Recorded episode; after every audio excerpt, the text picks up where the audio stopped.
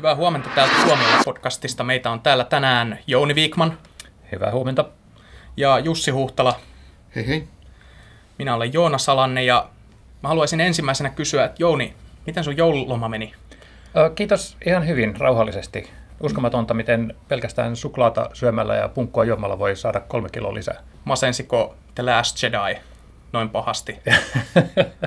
Ei, koska en tehnyt sitä virhettä, että olisin mennyt katsomaan sen. Ha, Jätit se kokonaan väliin?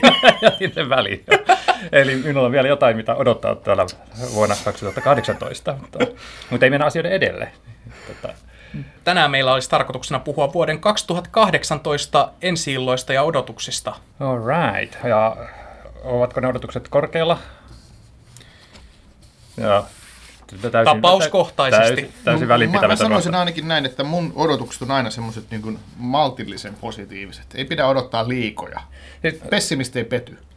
No, mä haluaisin olla samaa mieltä Jussin kanssa, että pitäisi olla se tavalla, että aina, tai siis mun lähtökohtahan on, että jokainen uusi elokuva on niin kuin mahdollisuus johonkin hienoa ja mahtavaa, mutta sitten mä lähden aina vähällä keulimaan, että mä innostun etukäteen vähän turhankin paljon elokuvista ja sit, sitten tulee ehkä vähän petyttyä, mutta, tota, mutta 2018 tulee silti olemaan ihan mielettömän hieno elokuvavuosi. Kun kaikki The Last Jedin nähneet kaulapartanörtitkin olisi tajunnut ton asian, että odotukset kannattaa pitää maltillisena, niin netti ei olisi nyt täynnä itkeviä Star Wars-faneja.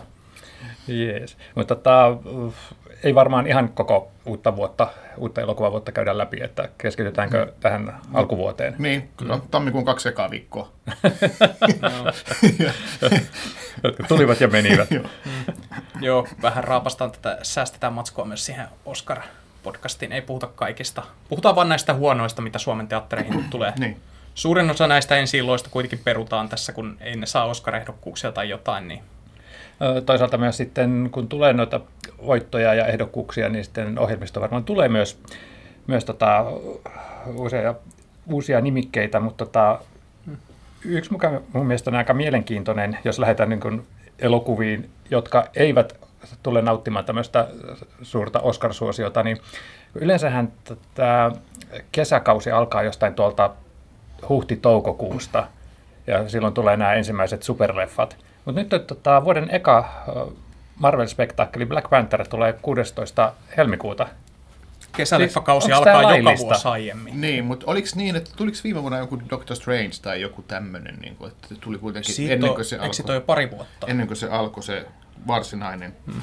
Joka tapauksessa niin, Mutta muistan jo, että me ollaan joskus aiemmin puhuttu just jostain, että olisikohan se ollut silloin, kun Batman vs Superman ja toi Avenge, ei Avengers, vaan tämä tää Captain America Civil War tuli. Ja ne tuli huhtikuussa. Et alkaako, et mit, mitä hemmettiä kesäleffakausi alkaa huhtikuussa. Ja nyt, nyt, Hollywoodin ilmastonmuutos. joo, ja nyt näitä alkaa tulla helmikuussa.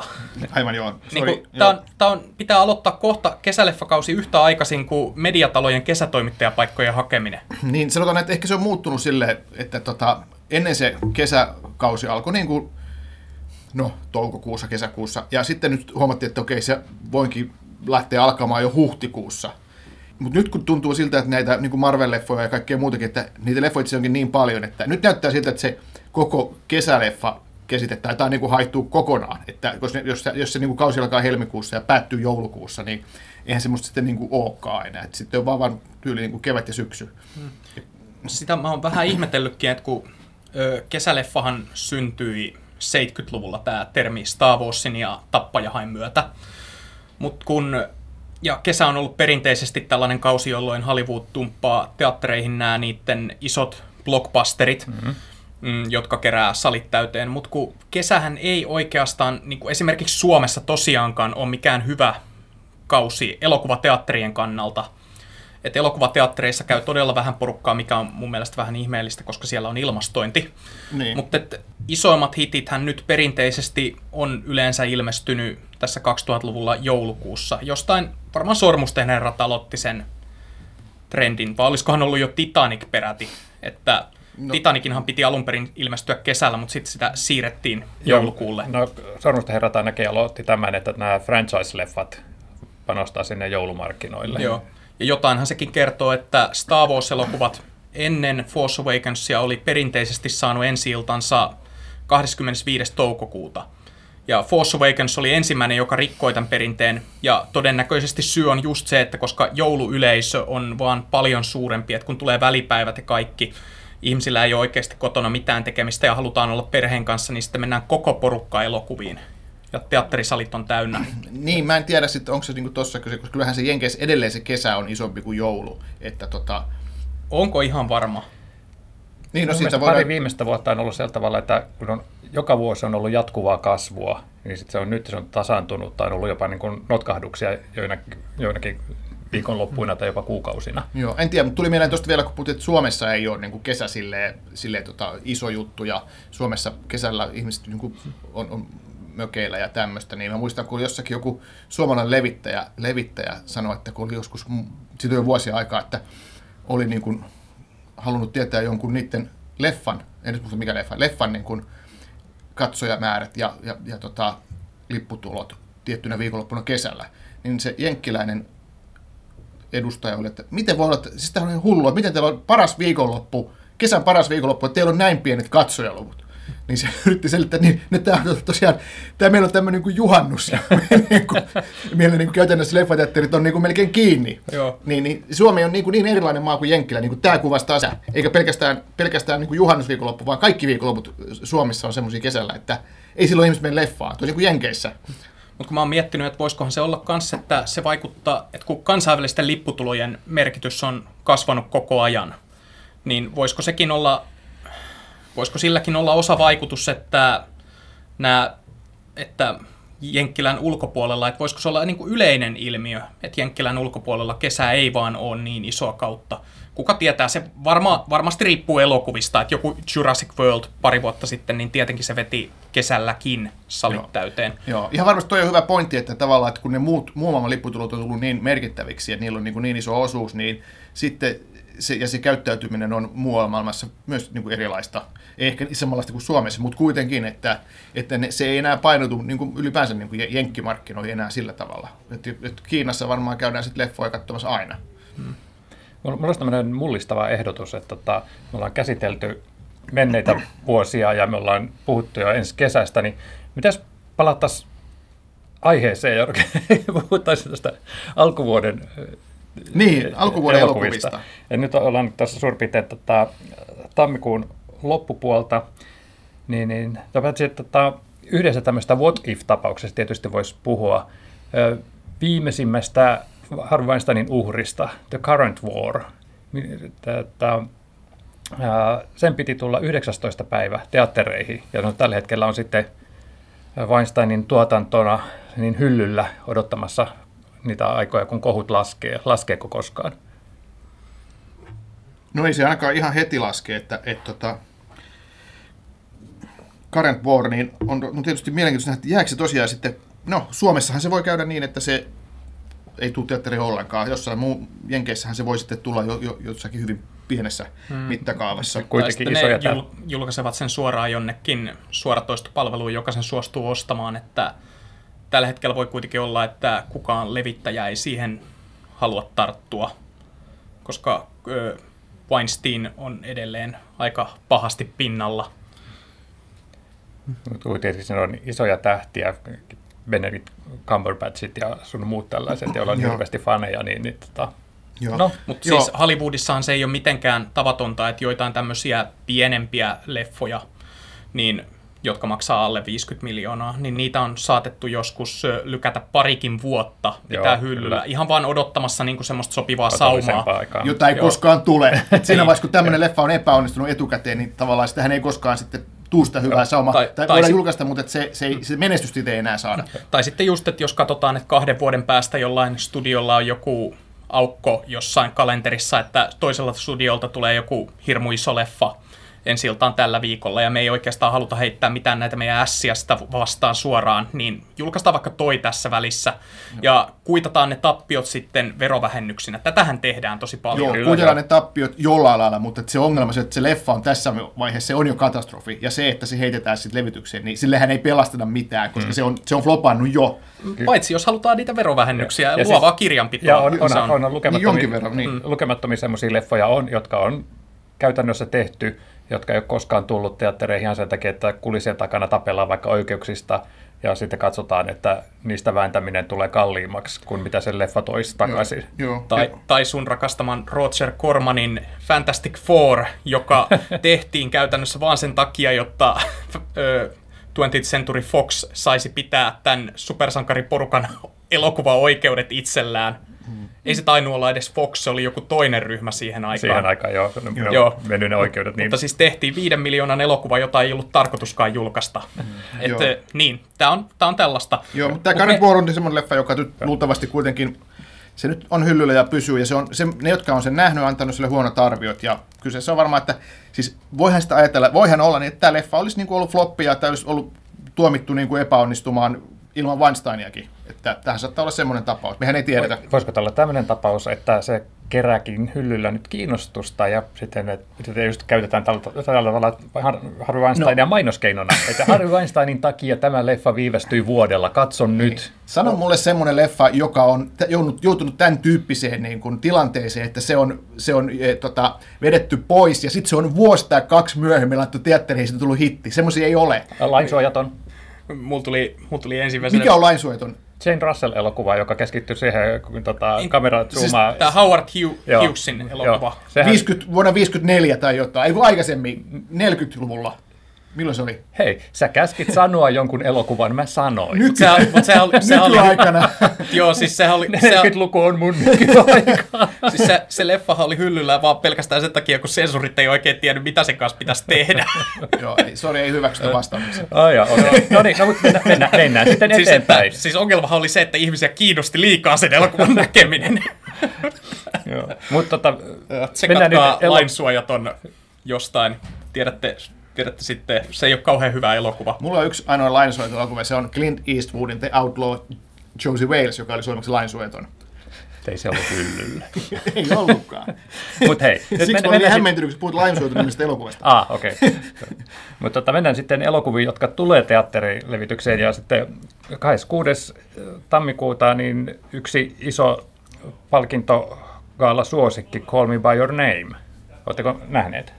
Mä, mä ehdin nähdä sen jo tuossa tota viime vuoden puolella. Ei ole nähty. Joo. No, God, mä, mä, mä katsoin sitä, että tämä on niin pirun tylsä, tässä ei tapahdu mitään. Ja sitten yhtäkkiä mä niin kuin tajusin, että mä olin ihan sisällä siinä leffassa. Että se just, että siinä nä- näennäisesti ei tapahdu mitään, vaan katsotaan sitä ö, perhedynamiikkaa, johon tulee sitten tämä amerikkalainen salskea nuori mies sitten sotkemaan kuvioita, niin, niin jotenkin vaan niin yhtäkkiä huomasi, että se oli imassu ihan totaalisesti mukansa ja sitten eli näiden nuorten tunnekuohuissa ja täysillä mukana. Että kyllä, kyllä hieno elokuva. Että, tota, suosittelen. Ja, Mihin palkintoihin se on suosikki? no ainakin siinä on no, elokuva, ohjaus, ö, sitten varmaan sovitettu käsikirjoitus sitä, ö, tota, nyt muista kirjailijan nimeä, mutta tota, hänen romanistaan, joka myös on suosittu, mutta myös sitten tämä Timothy Chalamet, tämä nuori pääosaesittäjä, niin, niin tota, hän on, on jo nyt ollut joissakin kaaloissa palkintoehdokkaana. eli vähän niin kuin for your consideration in every category. No, no, no Joo. suuri piirtein. Ja sitten taas tietysti niin kuin Army Hammer hän tekee sitten, ja puhutaan, että Hollywood-tähdelle poikkeuksellisen roolin, rohkean roolin, niin se, sekin tietysti voi vaikuttaa. Ja, Eli esittää homoa. niin, nimenomaan. Joo, Armi Hammer tähti. joo. siis hän Eikö se ollut se tyyppi, joka esitti Lone Rangeria? Joo, mutta siis mä oon sitä mieltä, että Army Hammer on vähän aliarvostettu. Mun mielestä hän on oikein pätevä tyyppi niissä leffoissa, missä mä oon hänet nähnyt. Hänen kaksoisveljensä oli tosi hyvä Social Networkissa. Joo. Nimenomaan. Niin. J. Edgarissa mä muistan, että se oli meikattu to, tosi niin kuin maskeerattu niin vahva, vahvasti, että sitä ei edes tunnistanut. Eikö hän ollut siinäkin homo? No sanotaan näin, että, että It tota, was implied. J. Edgar Hoover ja tämä Army Hammerin roihahmo, niin kyllähän ne semmoista niin kuin miehistä, Bromance. miehistä karhunpainia ne pyöri lattialla. Sitten oikein saanut selvää, että okei, että onko toi niinku intohimoa vai onko toi tappelu. Se oli, se oli, vähän, se oli vähän niin kuin disaster artist, mutta tehtynä paljon aiemmin. Joo. No mut, Joo. Joo, mutta Armi Hammer, hieno mies ja hieno elokuva varmasti tämä kolme päivänä. Joo, Mitäs ja muuta? hienoja, hienoja italialaismaisemia, että kyllä kannattaa katsoa. Joo, no niin, taidetta. Uh, taidetta, joo. Oi Aa. ei, nyt kukaan ei käy katsomassa. Ai, sori, me sanottiin taikasana. kirosana. Kyllä, kyllä. Uh, mutta tota, Molly's Game, Ihan kiva. Aaron Sorkin, siis tämä tää, tota, kuuluisa käsikirjoittaja Social Network, just mikä mainittiin, niin sehän on tietysti hänen käsikirjoittamansa. Ja sitten, tota, mun, mun mielestä ihan Ja hän ohjaa sen. Ja oh, eka ohjaus, joo, West Wingin ihan, jo, ihan mitä ok kaikkea. o- ohjaus oli kyllä. Joo. Joo. Niin, Sorkin tunnetaan käsikirjoittajana, että hän on luonut West Wingin, Newsroomin, Social Network, Moneyball, kaikki tämmöisiä tosi vahvasti käsikirjoitukseen nojaavia Joo, ja tämä Steve elokuvia. Jobs-leffa, tämä, tämä parempi niistä. joo. Joo, joo, tämä missä oli Fassbender, ei se missä oli Aston Kutcher. Joo. Joo, ja tota, se on kiinnostava elokuva se Molly's Game, siinä on tosi jännä tarina semmoisesta niin kuin entisestä laskettelija, laskettelijasta, niin kuin ihan huipputason laskettelijasta, josta tulee sitten vähän niin kuin sattuman kaupalla tällainen, tällainen pokeririnkien vetäjä, vetäjä Jenkeissä, ja hänen, hänen tämmöiseen niin kuin pokeripiireihinsä sitten kuuluu, kuuluu kaikkea tota, kuusinäyttelijöitä ja, ja mafiosoja ja, ja tota, liikemiehiä ja mitä vaan, julkiksia, ja sitten siitä sitten tulee tämmöinen oikeussalidraama ja, ja tota, monenlaista kiinnostavaa, että sehän on se Aaron Sorkin semmoinen, joka tekee sellaista tosi nopeata ja sellaista tyki, tykittävää dialogia, ja tossakin on niin Asiapitoista. asiapitoista ja sitten okei, okay, niin kuin, no tosi oikeastaan ollut sitä, mutta sehän on yksi, yksi tavaramerkki, että kävellään käytävällä ja puhutaan tosi, tosi paljon ja nopeasti, mutta mm. no sanotaan tuommoista ei siinä ollut, mutta semmoista niin kuin, tosi paljon dialogia ja, ja, ja hyvin kirjoitettua, mutta että no, ihan kiinnostava tapaus. Eli se tulee samana viikonloppuna Call Me kanssa, ja silloin tulee myös uusi Liam Neeson elokuva, jossa hän näyttelee jäyhää äijää, joka ottaa oikeuden omiin käsinsä. Aivan uutta, uusi aluevaltaus hänellä, Commuter. Eikö hän sanonut, että hän lopettaa toiminta-elokuvien tekemisen? No lopettaa ehkä joskus, No, mutta ehkä että, niin. ja oli osittain, hei, lopettaa toiminta-elokuvien hei tekemisen. tämä on, tämä on psykologinen thrilleri. niin, ihan eri asia. Siis tämä, tämä tota Colette Serra on siis tämä espanjalainen ohjaaja, jonka kanssa hän on tehnyt siis kolme leffaa aikaisemmin, eli Non-Stopin ja, ja tota Unknown ja mi- mikä tämä kolmas oli, tota, oli tämä Run All Night, Joo. kolmas rikosleffa. Eli nää, ja tämä muistuttaa niin Non-Stopia ja, ja Takenin. Voi ei. Mutta Non-Stopia etenkin. Tämä Non-Stop oli lentokoneessa, tämä on niin kuin ju, paikallisunassa. Ah, tää on niinku tämmönen ö, idea Die Hard kolmosen juoneksi. Niin, juna kulkee eteenpäin ja Liam Neesonin tehtävä on niin Sitä ei olisi voinut kuvata Suomessa. et, etsiä, etsiä joku tietty henkilö, joka on niin kuin avain jonkinlaiseen jou- joukkotuhoon, että juna tuhoutuu, jollei Liam Neesonin rehti ex-poliisi löydä, löydä tota, tätä, tätä tota, Ei- tiettyä tyyppiä. Eli täysin erilainen kuin Nonstopissa, jossa Niin. oltiin lentokoneessa. Piti, piti sanoa jo. Joo, mutta hei, tätä on verrattu Hitchcockin muukalaisia junassa elokuvaan ja vaaralliseen romanssiin, eli siksi tämä psykologinen thrilleri. jotka, koska molemmissa juna oli, oli tärkeässä Tärkeä kysymyshän on se, että koska Nonstop alkoi aivan loistavalla kohtauksella, jossa Liam Neeson istuu poliisiautossa, vai en muista oliko poliisiauto vai ihan siviiliauto, ö, täällä lentokentän ulkopuolella, ja sitten hän kaataa pahvi, pahviseen kahvimukkiinsa viskiä taskumatista, ja se tulee slow motionina, niin onko tässä samanlaista, että on vaan sama, tää on ihan sama leffa, paitsi että siinä on green screenillä tai jollain vaihdettu sinne taustalle juna. Tämä on tota, tavallisempi tyyppi mun käsittääkseni. Tosiaan en ole nähnyt leffaa vielä, olen katsonut vain traileria ja tutustunut sen verran, että tässä on tavallinen tyyppi, eli kiltti perheenisä 60 jonka tota, poika on lähdössä opiskelemaan ja hän tarvitsee hirveästi rahaa ja sitten hän ei ole uskaltanut tunnustaa vaimolleen, että itse asiassa heidän perhe elää yli varojensa. Sitten hän saa vielä potkut töistä, hän on vakuutusyhtiössä ja sitten tänä päivänä, se, se, samana päivänä hän lähtee sitten paikallisunalla kotiin ja sitten hän saa tämmöisen niin kuin tarjouksesta ei voi kieltäytyä. Etsit tämä mystinen mies junasta, niin saat valtavan määrän rahaa. Ja moraalisesti tämmöinen, niin kuin, miten nyt sanoisi, tarkka Liam Neesonin roolihahmo sitten pohtii, että tämä ongelma ratkaisi minun kaikki taloudelliset ongelmat. Tämä rahamäärä, minkä saisin tästä pikkujutusta, mutta samalla tuhansien ihmisten henki on vaarassa ja minä teen rikoksen. Että tulee tämmöistä niin kuin Toivottavasti, pohdintaa. toivottavasti Liam tekee oikean ratkaisun. Eli, eli aivan erilainen elokuva kuin Nonstop, Aivan. koska siinä hänen perheensä oli muistaakseni kuollut. niin, niin, hän oli, tota, hän ei ollut Vai tota, oliko? ex-poliisi, hän oli tämmöinen lentopoliisi, joka oli virassa. No mutta hei, siis 26. tammikuuta kuitenkin niin kuin varmasti vuoden paras e- elokuva tähän. Niin, Taken meets Alfred Hitchcock. niin, tähän mennessä. Kuolleista perheistä puheen ollen haluan hypätä hiukan asioiden edelle ja mainita ö, maaliskuun ensi illoista 9.3. Oho, oho. Ö, Death Wish, eli suomalaisittain väkivallan vihollinen uusi versio. Ja, ja senhän piti tulla vuoden 2017 puolella, mutta se osui sitten näihin Las Vegasin ammuskelujen aikaan, jolloin sitten se siirrettiin, tai ainakin tämä sanottiin syyksi. Just kun puhuttiin näistä elokuvista, joita siirretään.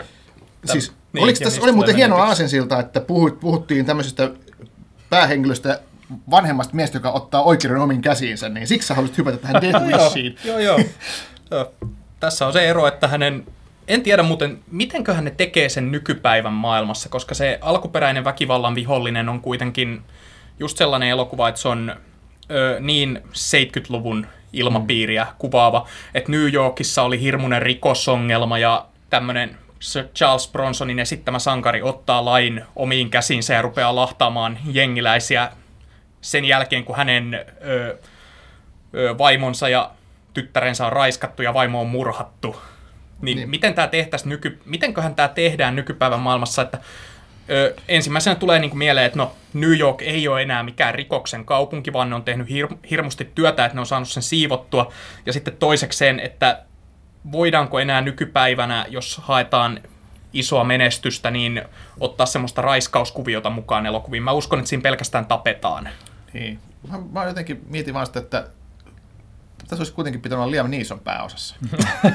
Ja Sä, sä nyt aloit ajatella tätä, että tässä, tässä elokuvassa niin on jotenkin mun mielestä äh, se on loistava mun mielestä tämä Suomen, semmoista hienoa, kun äh, tota, elokuvia vielä suomennettiin 70-luvulla, niin. 70-luvulla. Niin silloin toi Charles Bronson, vaikka hän olikin semmoinen yrmy- ja toimintatyyppi, niin hän sopi semmoiseksi jokamieheksi, joka joutuu sitten tosiaan tarttumaan itse. Joo. joo.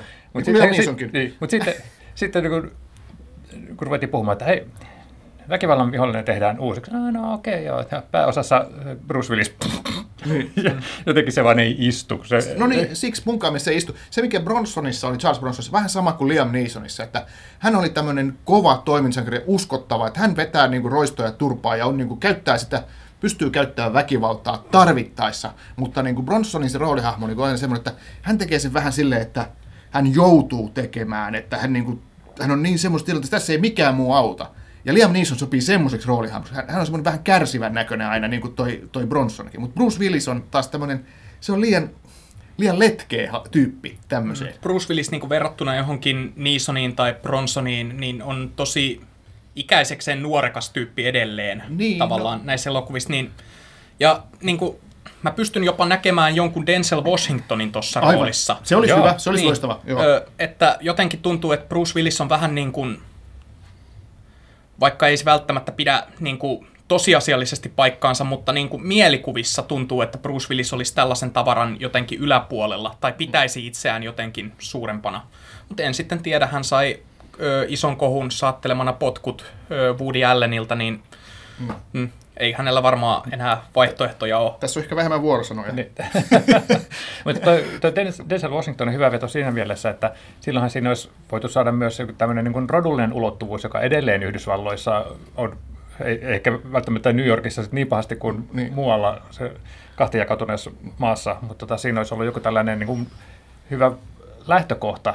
Mutta tota, nyt kun sillä on Bruce Willis ja sit jotenkin vaan tuntuu, että se voisi olla mikä tahansa Bruce Willis-elokuva, Joo. Jonka nimeksi vaan nyt on laitettu Death Wish. Joo. Ja tämähän muuten ei sijoitu New Yorkiin, vaan Chicagoon, tämä, tämä uusi No, Death Wish. ilman Chicago. Chicago on niin rikoksen kaupunki Joo, nykyään. Mutta että se, mitä sä sanoit, että, tai tässä oli puhetta, että voisiko tämä niin 70-luvun nämä teemat ja, ja tota, ajankuva, niin kuin, vois, että voiko sitä silleen siirtää nykypäivän, mutta mä mietin sitä, että tämän on ohjannut siis Eli Roth, joka on Oi, tämmöinen, ei. se, tämmöinen niin kuin 70, tämmöinen niin, sanotaan köyhän miehen Tarantino, ja- ja varmasti Henkisesti rakastaa köyhän miehen. 70, 70-luvun leffoja, niin mä luulen, että hänen, jos hän on ohjaajana, niin hän kyllä oikeasti tekee siitä semmoisen sen tyyppisen kuin mikä se 70-luvun Death Wish oli. Jokainen tyyppi, jonka Bruce mun- Willis tappaa tässä elokuvassa paskoo housuun sen jälkeen.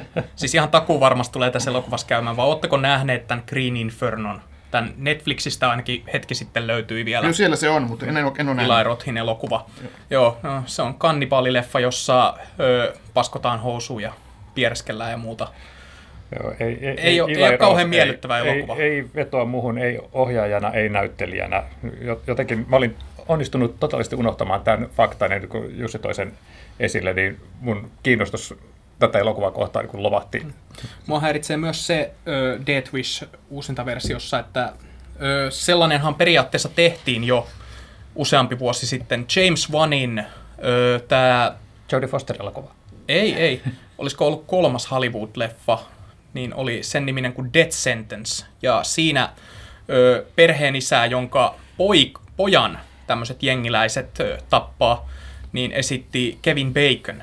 Ja se on mun mielestä hiukan sellainen aliarvostettu tapaus, koska se on oikein hyvännäköinen toimintaleffa. Mä muistan, Mä kun se tuli, mä muistan, mä kun se tuli siitä. kotiteatteria, niin se Yes. sai meiltä joku antoi viisi tähteille sille. Se, Joo. joo, se, se ei ollut teatteri. Joo, ei se nyt ihan viiden tähden leffa Mutta ollut. viisi tähteä se meillä sai. Ei se, ei se mitenkään erityisen hyvä ole, mutta mun mielestä siinä on todella hyvin se, tavallaan se, mikä väkivallan vihollinen elokuvista näistä Bronsonin leffoista unohtui siitä kirjakäännöksestä. Tähän ei perustu samaan kirjaan, mutta siinä on sama sanoma, että tämä tyyppi, joka ottaa oikeuden omiin käsinsä ja lähtee kostamaan tätä väkivaltaa, mitä hänen perheelleen on tehty, niin se tavallaan, että se väkivallan kierre ei tule johtamaan mihinkään hyvään tai mihinkään ratkaisuun tai hyvään oloon, niin se oli siinä ö, Death Sentenceissa tavoitettu todella hyvin, kun taas sitten väkivallan vihollisessa Bronsonin toiminta on oikeutettua ja sellainen tavallaan ihmiset hurraa kaduilla, kun hän tappaa ihmisiä, niin silleen niin kuin niin, en usko, että tämä Bruce Willis-leffa tulee menemään samaan suuntaan, koska Death Sentence hän ei ole mitenkään semmoinen hauska toimintaleffa, niin kuin nämä Bronsonin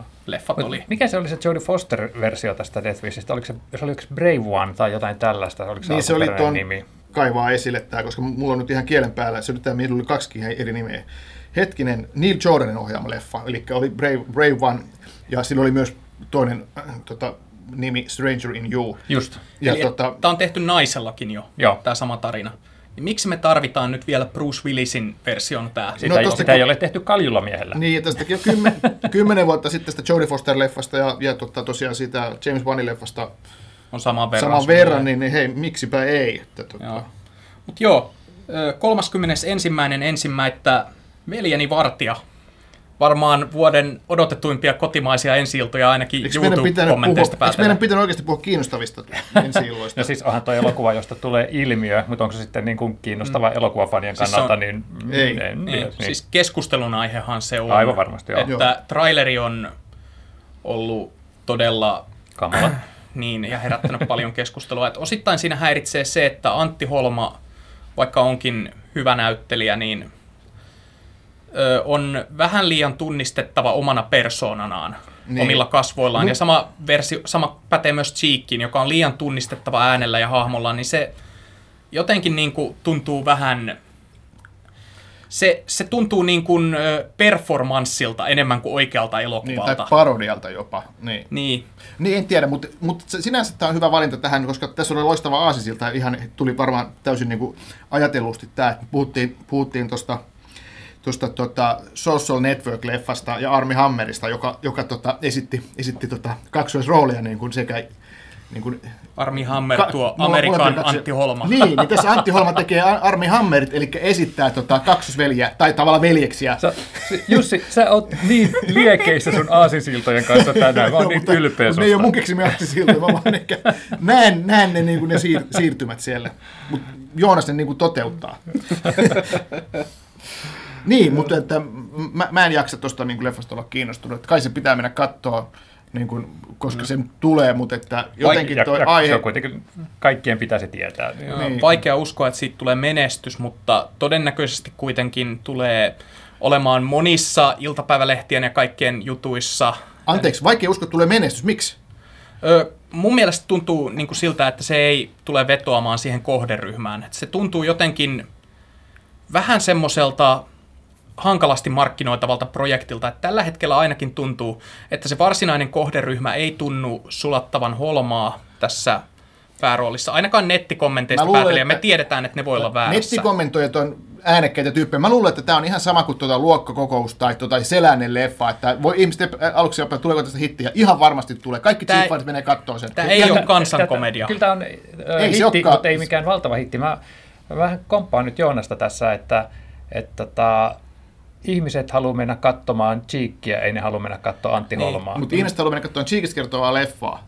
Mutta musta ne- tuntuu, että leffa tulee menemään varsinaiselta kohderyhmältä vähän sellattiin kummajaisena ohi. että kukaan ei välttämättä tajua, mikä tämä juttu tässä on. Että tämä on elokuva Cheekistä, jossa Antti Holma esittää Cheekia ja trailerissa ö, esitetään Lahti jonain rikosten gangsta-kaupunkina niin kuin Eight Mile hengessä, niin se ei vaan... Suomen Chicago. Aa, taas aasin siltä. Niin, Death Wish. Joo. Cheek Joo. lähtee ko- Jare lähtee kostamaan Jeren Joo, mutta kuolemaa siis, kaduille. Mun mielestä Joonas, sä nyt tässä tota, yliarvioit, tota, tai katsot vähän väärin, niin kun, sä katsot tätä niin semmoisesta semmosesta kriitikon näkökulmasta. Mä luulen, että siis Suomen kansa kuule innostuu tästä leffasta tosi paljon. Mä ymmärrän, miksi Tom of Finland-leffaa suomalaiset ei mene kattoa, mutta mä ymmärrän, että ne menis tätä kattoa.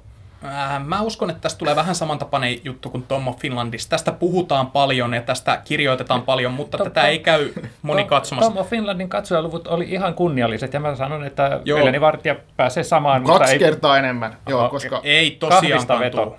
Noin, ei, vars, ei tosiaankaan, siis Tom of Finlandin katsojalkuihin optimistisimmillaan yltää, mutta ei tosiaankaan mihinkään luokkakokoustason menestykseen, ei, Ei. ei, ei edes luokkakokous kakkosen. Mutta samalla viikolla tämän äh, velin, veljen vartija, joka aloittaa ehkä viisasti keskiviikkona, niin sen kanssa tulee sitten samana perjantaina niin kolme Oscar-elokuvaa. Tämä on minun veikkaukseni näin ennen kuin Oscar-ehdokkuuksia on ilmoitettu. Eli sieltä tulee The Florida Project, The Disaster Artist ja The Post. Florida Projectista on puhuttu, että Willem Dafoe, Niin, sehän on tämmöinen ennakkosuosikki. Kyllä. Ja The Post on tietysti, koska aihepiiri pelkästään, että journalismia, joka tutkii poliitikkojen tota, venkoiluja ja pääosissa Tom Hanks ja Meryl Streep, niin eihän se voi olla mitään muuta kuin Oscar Niin, ja unohdit hei Spielberg. Niin, niin, ja sekin vielä, anteeksi, unohdin tämän mainita vielä. Niin oliko tämä Florida Project, niin se oli tämän Tangerinin ohjaajalta. Joo, kyllä. Tämä elokuva, joka kertoo siitä perheestä, joka elää Disneylandin varjossa. Joo, hei, tämä oli toinen leffa, jossa oli mulla tällainen uh, Call Me By Your Name juttu, että mä, tämä on ihan pirun tylsä, mä en enää jaksa katsoa näitä kakaroita, jotka juoksee tuolla kadulla ympäriinsä, ja sitten yhtäkkiä havaitsin, että mulla on niin tippa silmäkulmassa, että se oli niin veti mukansa näiden ihmisten elämään, kun se oli just sillä tavalla, että näiden lasten näkökulmasta tehty päämäärättömästi tavallaan etenevä elokuva, mutta ei nyt kuitenkaan myöskään kellään siellä motellialueella asuvilla ollut sellaista päämäärää elämässään. Mm. Ja Disney World vielä siihen päälle. Se symboliikka. Symboliikka. Mm. Mä olen nähnyt trailereita ja niin kuin, odotan, odotan tätä elokuvaa innolla. Et Siis, äh, mä, en, mä en ennen tätä meidän keskustelua edes tiennyt, että se on tulossa Suomeen. joo, siis oli kyllä niin kuin, ei, ei varmasti mikä tällainen bile viikonloppuleffa, joka saa hirveästi katsojia, mutta tota, mun mielestä se oli ihana. Mm. Ja, Ja The Post tietenkin. Joo. Disaster Artistista toi James Franco jo sai, sai tota, Golden Globen, mutta tota, se on sen verran mielenkiintoinen tapaus, että käsitelläänkö se Se käsitellään sitten erikseen, Joo. mutta että sehän on selvää, että on hyvin todennäköistä, että se Franco saa siitä, siitä tota, sivu, ei, siis on ihan pää, päärooliehdokkuuden ihan, ihan Mm. sen, sen takia. Mutta että Mm. Riippuu vähän tästä tietenkin, miten tämä nyt, kun nousi pikkasen kohua sen voiton jälkeen näistä hänen hairahduksistaan, niin, niin tavallaan tulee sellainen mieleen, että voisiko, reagoidaanko siihen nyt vai niin, miten.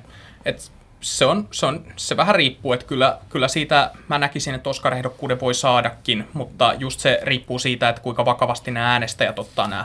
Joo, ja siinähän on se, että tota, tämä Golden Globe on, siellä on, siellä on helpompi päästä ehdolle, kuin, ja varsinkin tuommoista roolista, kun siellä on, mm. siellä, on komedia ja draama erikseen, ja tämähän oli nimenomaan komedia, komedia tota, rooli, mistä toi Franco voitti sen. Ja tota, sitten taas kun ajatellaan Oscareita, niin siinä on viisi, viisi, viisi näyttelijää, ja, ja tota, se voi olla, että sitten ei ihan pääse siihen mukaan. Hei, Mä Oscar, luulin, että se oli musikaali. Oscar-juoruilua. Mikä, mikä oli musikaali? Mä luulin, että Disaster Artist oli musikaali. siksi, mä en, siksi mä en kauheasti pitänyt siitä. Siinä ei ollut Niin, lauluja. eli siis sä viittaat nyt siihen, että Golden Globessa on musikaali ja komedia on Niin, tämä, genre, tai tavallaan tämä Maailman tylsin Ki- musikaali. Kiitos kun selitit vitsin. James Francohan on juontanut, tai hän aloitti juontaa Oscar-gaalaa ja heitti sitten kesken gaalan homman sikseen ja lähti himaan. No ei nyt sentään. No, ei paljon puuttunut oikeasti. Anne Se oli aivan hirveä Se oli. Ihan, että se monen oli, teki mieli heittää, joo. Se oli semmoista ihme, ihme tota, muminaa ja semmoista puheesta ei saanut selvää. Joo, ja se niin näytti, että se ei voisi voinut, olisi voinut joku vähemmän kiinnostaa häntä, että hän olisi ollut, hän ollut missään, missään tahansa muualla. Niin, Vähän niin kuin Franco taas- useimmissa elokuvarooleissaan. Vaikuttaako toi sitten taas sitten elokuvan akatemia, että muistaako he vielä pahalla tämmöistä epäkunnioitusta heidän Niin, organisaatiotaan Mä kohtaan? luulen, että ei, että, että, tota, että kun sitten usein pohditaan, tota, että pää tekeekö akatemia, päättääkö akatemia, voiko akatemia niin kuin palkita tämmöistä, niin se ei ehkä ole semmoinen niin, kuin niin yk, iso yksikkö, joka massana päättää, vaan mä luulen, että ne monet yksittäiset niin kuin äänestäjät tässä kategoriassa, niin sitten kuitenkin niin kuin näkee, että että ne unohtaa tommoset, että ei ne niin kuin siihen. Siihen jos jos niin kuin olisi joku komitea, joka päättäisi, niin ehkä sitten, mutta että kun se on enemmän kuin komitea, että siellä on niin kuin iso massa niitä jäseniä, jotka sen äänestävät. Mä, mä uskon näin. Joo. Mm. Siellä on äänestäjien joukossa muun muassa Meatloaf, että voi hyvin saada ehdokkuuden. Joo, mutta toivottavasti hän saa ehdokkuuden, koska mä haluan kuulla, kuulla sitten tämän juontajan pottuilua hänelle tästä juontokeikasta. Mutta joo, sitten siellä on myös samalla viikolla ensi illassa Cloverfield-leffa. Tuskin on. Niin kuin Se- se, sehän edelleenkin jäi, jäi Suomesta pois, vaikka se oli ihan kohtalainen menestys Jenkeissä. Edelleenkin Cloverfield-leffa leffa jäi tulematta Suomeen. Mm, ja Ten toihan on kanssa, Lane.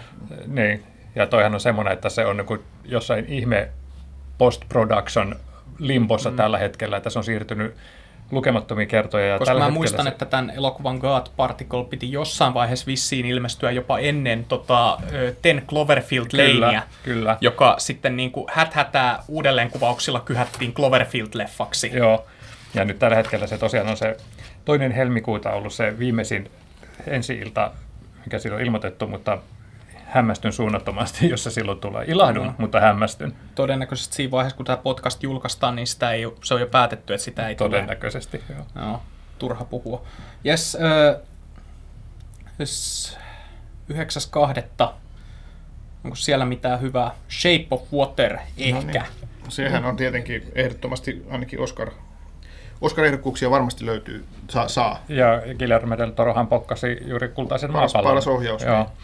Kyllä, että, että, mutta täytyykö sanoa, että niin, tykkäsin, kukapa ei tykkäisi tämmöisistä vanhoista monsterileffoista ja 50-60-luvun estetiikasta ja tämmöisestä niin innotusta ottavista elokuvista, mutta kuitenkin Guillermo del, del Toro on tehnyt niin paljon hyviä leffoja, että sitten toi ei taas kuitenkaan niin kuin noussut mun mielestä hänen parhaimmistoonsa, vaikka monet on kyllä sanonut, että se on hänen paras elokuvansa, mutta tota, siellä on niin hänen varastotannossa paljon semmoisia, mistä mä tykkäsin enemmän. Että ei ollut ihan Pacific Rim. Se on hyvä elokuva. Pacific Rim. niin, no niin, okei. Okay. No, mutta ei aloiteta siitä, mutta ei ollut nyt mikään tota, Devil's Backbone tai Pan's Labyrinth tai tällainen, jos otetaan vähän enemmän semmoisia, jotka on niin lähempänä tätä Shape of Waterin tyyliä kuin Pacific Rim. Oliko edes Blade, Josta tulee kak- muuten kakkososa. oliko edes Blade 2? Oli se parempi kuin Blade 2. Mutta sitten sen siinä tulee myös tätä vihdoinkin täydennys, ha, pan, tämä tota, Fifty Shades trilogialle, Fifty Shades Freed. Päätös. Niin, joo, mutta tota, trilogian päätös, mutta joo, mutta sen, sen jälkeen tarina voi jatkua taas. Pitäisikö hypätä eteenpäin, unohdetaan se Fifty Shades-leffa. Please. Niin. Kun tota, me ollaan tunti puhuttu ja me ollaan vasta helmikuussa. Mut jos pitää tuolta viikolta joku romanttinen leffa valita, niin ottakaa mieluummin tämä, jossa mykkänainen rakastuu ö, vedessä asuvaan mörköön, kuin elokuva sadomasokismia harrastavasta multimiljonääristä, hmm. jossa ei ole mitään romanttista. Joo, Sitä seuraavalla hetkinen, sehän on ystävänpäivä viikonloppu. no, Eikö se ole per, perinteisesti se- se- ollut näissä, niin. näissä tota, Fifty Shades-leffoissa? että Shape of se- Waterille aivan Hei. loistava paikka. S- SM on uusi romantiikka. Ei vaan, ei vaan, siis Mustan laguunin hirviö on uusi romantiikka. Okei, okay, sovitaan Joo. näin. Joo, mutta kyllä se noista kahdesta näkemättä tätä toista on parempi. 16.2. Black Panther. Siitä jo jonkun verran puhuttiin. Joo. Joo kava, tämän, Mennään eteenpäin. Joo, mutta samalla, samalla viikonloppuna tulee myös sitten tämä uusi Pixar-leffa Koko, joka on aivan ihana. Okei, uskotaan. Ollut Meksikossa iso hitti. Guillermo del Toro, Aasin silta. Kyllä. Mutta todennäköisesti voittaa parhaan animaatioelokuvan Oscarin, tai on No. ainakin vahvoilla. No, No, ihan ihan, ihan oikein, jos mä vähän niin kuin mietin sitä, että se on semmoinen hyvin tällainen tota, perhe arvoja tai perheyhteyttä korostava leffa, niin kuin Yllätys, yleensä, yllätys. yllätys, yllätys, yllätys mutta vielä, vielä, vielä enemmän kuin jenkkielokuvat yleensä, koska se sitten sijoittui vielä tosiaan Meksikoon ja, ja tähän kuolleiden päivään, jolloin niin kuin tämä perheyhteisö kasvaa ei pelkästään sitä lähipiiristä, vaan myös niin kuin ihan esi-isien asti, niin tota, mietin, että mitähän se tämmöisessä näin, perhekielteisessä maassa kuin Suomi, niin tota, toimii, mutta ihana elokuva. Tuohon tekisi mieli tarttua perhekielteinen maa Suomi, mutta että okei, mennään. Mikäs Jo? Jouni on lukenut näitä dosentti Backmanin juttuja taas. Joo. Joo. Joo, mutta ohi, ohitetaan tämä. Joo, ja ohitetaan. Mennään, mennään sitten, siinä viikonloppuna tulee sellainen leffa, josta mä oon oikeasti todella huolissani. Että 15-17 Pariisiin Clint Eastwoodin leffa tästä näistä sankarillisista amerikkalaisista, jotka pelastivat junavaunullisen ihmisiä terroristihyökkäykseltä. Joo, sehän perustuu tähän tosi tapahtumaan. Kyllä, ja siinä nämä, nämä amerikkalaiset sankarit esittävät itseään. Joo, se onkin tota, mielenkiintoinen, mutta hei, Clint Eastwood, ainahan, aina tota voi luottaa. Joo. Mm. Aina voi luottaa, jos ei Eastwood yritä tehdä musikaalia, vai muistaako kukaan muuta tätä, tätä, tätä mikä hemmetti sen leffan nimi oli? Taisi antaa mun Blu-rayn pois. Niin, tää, tää tota, Jersey Boys. Jersey Boys, joo. Ui kamala, se oli hirvittävä elokuva. Ei se nyt hirvittävää ollut, se vaan olisi ollut paljon parempikin. Ja Niin. kuten, kuten, kuten muutkin sukupolvensa vanhankodista kar- karanneet ohjaajat, niin Ridley Scott myös tekee jatkuvasti elokuvia tällaista tyylin kolme vuodessa, niin kuin joku Eastwood. Pelkästään sen takia, että koska jos niistä yksi floppaa, niin sitten hänellä on kaksi projektia, joiden päälle kaatua. Ei, kun he ovat vaan niin tuottelijoita ja nopeita Ja hyviä. ja hyviä. Ei vaan just sen takia, että koska jos tulee joku iso floppi, niin sitten ei välttämättä saa rahoitusta enää seuraavalle leffalle, niin täytyy olla rahoitus kerättynä useaan projektiin samaan aikaan, niin että voi aina hypätä seuraavaan niin, ettei missään vaiheessa tuu sitä katkoa. No, mitäs vikaa siinä on? Joo. Mutta siis mua, mua En mä väittänyt, tässä- että siinä on Hei, vikaa. Mä mut vaan... semmoisetkin ohjaajat, jotka tekee elokuvia harvemmin, niin niilläkin joka kolmas elokuva on floppi keskimäärin. Ei kukaan tee kaikki, kaikista elokuvista täydellisiä, paitsi Stanley Kubrick tai Ja Tar- Tarantino. Tarkovski ja Tarantino. Vai Kaikki kuolleita. Kaik, kaikkia Jouni vihaa. Joo. Joo. Ei, mutta siis tota, mua huolestuttaa tämä leffa sen takia, että tota, ihan mielellään näen Clint Eastwoodin tekemässä toimintaelokuvaa tämmöisestä tilanteesta, mutta kun siihen otetaan oikeasti nämä tyypit, jotka olivat siellä tilanteessa mukana, niin silloin mun mielestä ollaan tekemässä jotain muuta kuin elokuvaa. Se on Se on- kyllä outo valinta, tosi outo valinta, että nämä, siis, nämä, nämä tota sankari, sankarityypit siinä niin kuin esittää itse. Mikä, mi, mi, miten tämmöiseen ratkaisuun on mm. päästy, niin se on kyllä vähän niin kuin... Se on, se on melkein niin kuin tämmöinen rajatapaus kokeellisesta elokuvasta.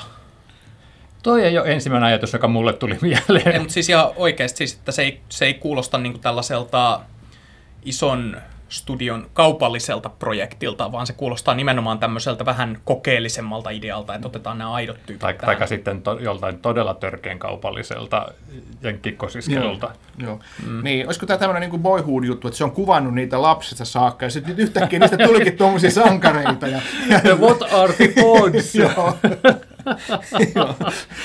Sen mä haluan nähdä. joo. 23.2. on aika, aika komea viikonloppu tulossa, että pitää käydä vissiin vähän useampi kerta elokuvissa. Joo. On, onneksi sieltä yksi leffa hävisi, yksi kiinnostava elokuva. Niin siellähän piti olla tämä tota, hävitys. Eli, Jussi, sä luit sen kirjan, mikä oli tämä kirja, mihin se perustui? Tai Niin, se oli kirjasarja. tämä, tämä kirjasarja, joo. Tämähän on mielenkiintoinen leffa sinänsä, että sehän tulee kyllä, mutta se tulee sitten vaan niin kuin Su- Suomessa ja mm, kaikkialla Euroopassa tulee Netflixiin. Että Joo. sinänsä, no leffa ei katoa mihinkään, mutta että se, se ei vaan saa Suomessa teatterilevitystä. Mm. Ja, ja tota, no, Se on harmi, se vaikutti todella kiinnostavalta. leffa vaikutti kiinnostavalta, se on semmoista niin kuin, Joo, eihän sitä nyt voi enää Netflixistä katsoa. niin, se on semmoista Se älykästä, on ihan eri asia. älykästä skifiä ja tota, tota, tota, mm. Alex Garland, joka jos Ex Machina elokuvan ohjasi, osa, osa on ollut paitsi niin kuin tietysti vanhastaan jo tiedetään hyvänä käsikirjoittajana, mutta, mutta tiedetään myös mm. nyt nykyään sitten myös hyvän skifileffan tekijänä. Että joo, sanotaan tämmöinen älykästä, älykästä tota, ski, skifileffaa on tulossa ainakin kirjan perusteella, että sitähän on verrattu niin kuin Solaris No. leffaan, eli, eli, ja, ja tota Stalkeriin, siis tätä kirjan tunnelmaa.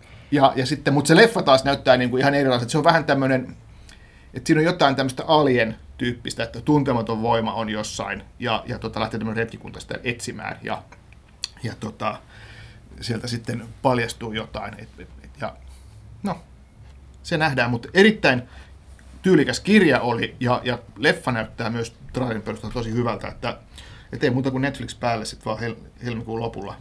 Hmm. Mutta teatterista ei nähdä, Joo. mutta kuin Jenkeissä. Hmm. Mutta 23.2. teattereihin tulee Phantom Thread, Paul Thomas Andersonin piti oikein miettiä, että... Meidän... Mikä näistä Andersoneista Joo, se on? ei ollut Paul V.S. Anderson. Mä mietin hetken aikaa, koska mä en ole taaskaan nukkunut viime yönä, että helvetti, sanoinko mä sen väärin. että joo, Paul Thomas Andersonin Phantom Thread, jonka pääosassa nähdään Daniel omien Day-Lewis. sanojensa mukaan viimeistä kertaa Daniel Day-Lewis. Eikö se on pitänyt lopettaa jo aikaisemmin? Niin. Aasin siltä. niin. Joo.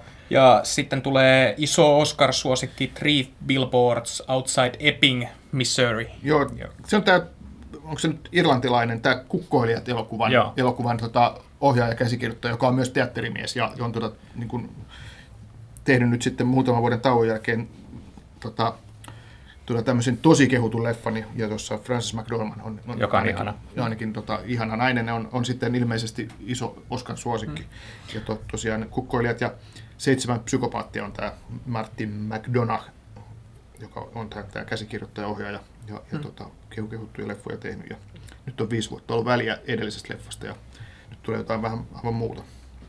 Joo, mutta sori, sitten oli mm. tämä In the Fade, Joo. oli, oli jouluna sitten. Niin, niin Fatik Akinin uusi, missä on tota, uh, sijoittuiko tämä Berliiniin vai mihin tämä ainakin Berliinistä muistan tapahtumat ainakin käynnistyy, missä tota, ei Chicago. ei ole. Berliini on Saksan Chicago.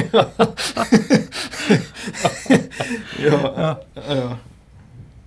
Niin, niin tota...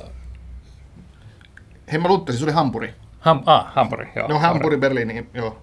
Ihan sama. No niin. Saksassa kuitenkin. Saksassa kuitenkin, niin. Eli missä on vähän tämmöinen toisenlainen oman käden oikeus Tämä menee varmasti lähemmäksi sitä Jodie Fosterin versiota. Siitä, että tota, nainen lähtee kostamaan niin sitten terroristi-iskun uhriksi jääneen perheensä puolesta. Voi pojat, Deathwishillä on aika kova kilpailu teattereissa. Sillä on jo. Jokaiselle jotakin Deathwish-ystäviä. Tää, aina puhutaan näistä trendeistä, että kun, aina kun, niin kuin silloin kun tuli tämä White House Down Roland Emmerihin leffa, niin samaan aikaan teattereihin Olympus on valloitettu, jossa oli ihan sama juoni. Joo. Mutta ei, se ei ole mitään uutta, tehdään kaksi leffaa samasta aiheesta. Niin... Ei ole uutta, siis vaan niin kuin mainitsin asiasta, että hauska sattuma. Öö, toinen kolmatta meidän kaikkien odottama elokuva, tämä on varmaan aikuisviihdettä nimestä päätellen Nutshop 2. Sehän on jatkoa tälle pähkinäanimaatiolle. Joo. Ja ei nimestä voisi päätellä, tollattiin ihan heti, että se kertoo oravista. oravista ja söpöistä pikku jyrsijöistä muutenkin, mm, joita ei saa kutsua söpöiksi, jos olet katsonut trailerin. Mm, ja sillä on kaksimielinen nimi. Niin. Mutta siellä kaksimielisyyksistä tuli mieleen Red Sparrow, jossa nähdään Jennifer Lawrence. Niin mm. vähän, vähän erilainen kuin erilaisessa roolissa kuin viimeksi, jolloin oli tuossa The Mother leffassa. Niin, Red Sparrow, onko se jonkinlainen palkkamurha, onko joku rikosjuttu? Joku siis joku vakoja, vakoja systeemi, se on, eikö se ollut näitä, to, Red Sparrowit ollut tällaisia tota, äh, venäläisvakojattaria, jotka niin soluttautui Aivan. Sitten, ja, Aivan. Joo, näin. näin Sitä mutta, traileri tuli vähän aikaa sitten. Ja, but, joo. But you had me at Jennifer Lawrence. Joo, hmm. kyllä. Eli tässä on, tässä on tota, mulla kun on tämä iPad tässä, niin mä plärään tässä nopeasti, että se on siis venäläinen vakojatar, joo, joka rakastuu CIA-agenttiin, jota How do they Joel come Edgerton. up with this stuff? Joo. Se on ja, hyvä, kun meidän podcastiin perustettiin tämä faktan tarkistustoimitus. joo, kyllä. Mutta joo, äh, en tiedä, ei kuulosta kauhean kiinnostavalta. Onko vuosi paketissa jo, vai mitäs vielä? No, ei ole. Ton, ton viikonlopun jälkeen hän on sitten tota Oscar Kaala. Mm. Pitää jossain vaiheessa laittaa meidän Oscar-veikkaukset sitten, mm. kun ne tulevat nuo ehdokkuudet selville. Mutta Oscar Kaalan jälkeen tulee heti aika kiinnostava leffa, jonka mä haluaisin vielä mainita, eli Ai Tonia, Ah, joo, se, se, Joka- sekin on, on varmasti Oscar-suosikkikin. No ihan varmasti, mm. koska on- on povattu ehdokkuuksia ainakin, ainakin tota Margot Robille, että saa nähdä, mutta mm. kiinnostava, mm, kiinnostava juttu. Tony Harding on, oli tosiaan kuuluisa, surullisen kuuluisa taitoluistelija. joka otti 90-luvulla. yhteen Nancy Kerriganin kanssa useammallakin tavalla. Joo. Siis hänen, ö, eikö se ollut hänen poikaystävä, joka Ex-poikaista. Joo, nykyään vai sinne. Mut joo, siis tämä Aitonia, niin ö, jos ei tosi tapahtumia tunne, niin ei lähdetä niitä nyt tän enempää avaamaan, koska se leffahan voi olla ehkä spoilaamatta vielä parempi, jos ne tapahtumat ei ole tuttuja, mutta siis näitä älyttömiä tosielämän tarinoitahan se on, koska oli kuitenkin olympiatason luistelija. Kyllä, vähän turhan kunnianhimoinen sitten. joo. Mutta joo, siitä, siitä jotkut ovat senkin ehtineet nähdä ja ovat kovasti kehuneet. Kyllä mäkin odotan sitä kovasti, että, mutta se mm. on sitten maaliskuun alkua meillä. Joo, mutta Death Wish varmaan teurastaa sen tuolla Ha. lippuluukuilla. Joo, ja seuraava. Deathwish käy hakkaamassa sen polvilumpiot hajalle. Taikka sitten Alicia Vikander, joka tulee seuraavana viikonloppuna sitten To- Tomb Raider uudelleen filmatisoinnissa. Voi ei. Se on varmaan ihan hirveä.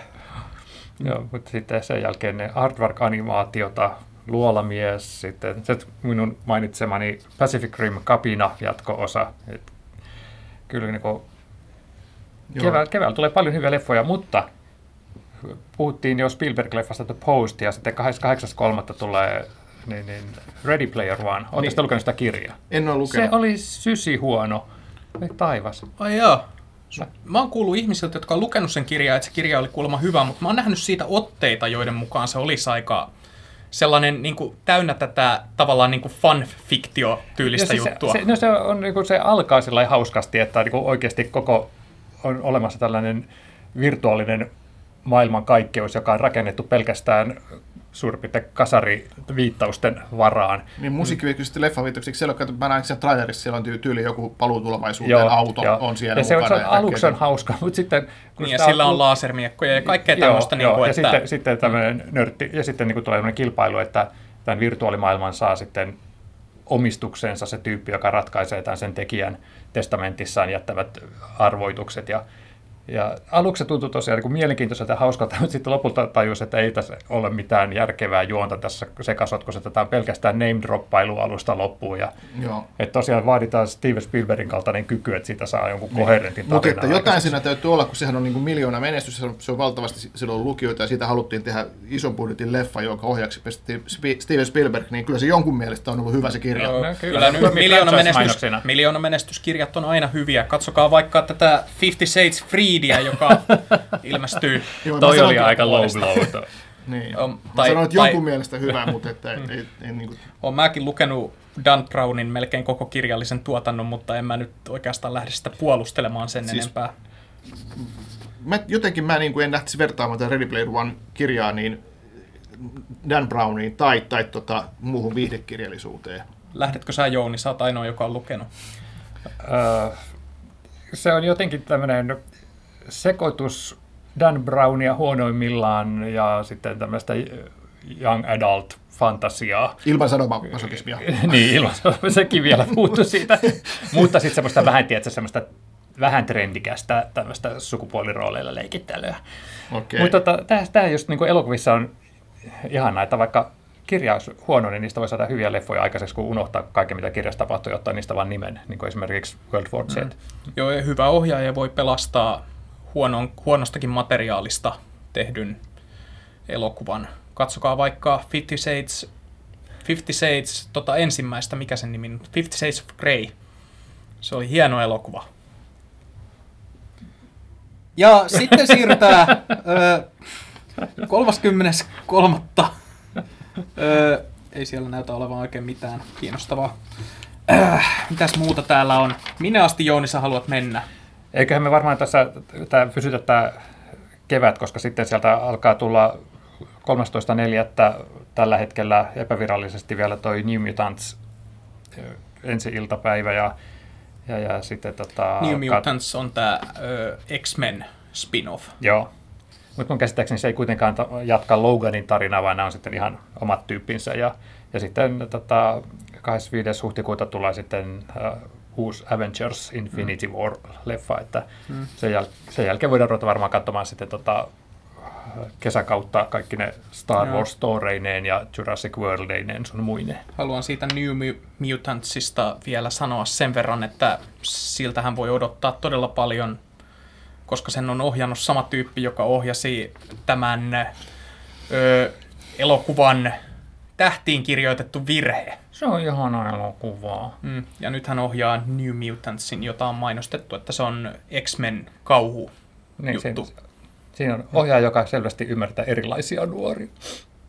Myös tämmöisiä vanhempia. Jos te brändää jälkikäteen tähtiin kirjoitetun virheen osaksi Marvel-universum, On, on sitä hullumpaakin paljastuu, nähty. että ne onkin mutantteja. Se, se sopisi Marvelille tällainen Redcon-tyyppinen historian uudelleen kirjoittaminen. An- Ansel Elgortin hahmo nousee haudasta, se onkin Oh. mutantti.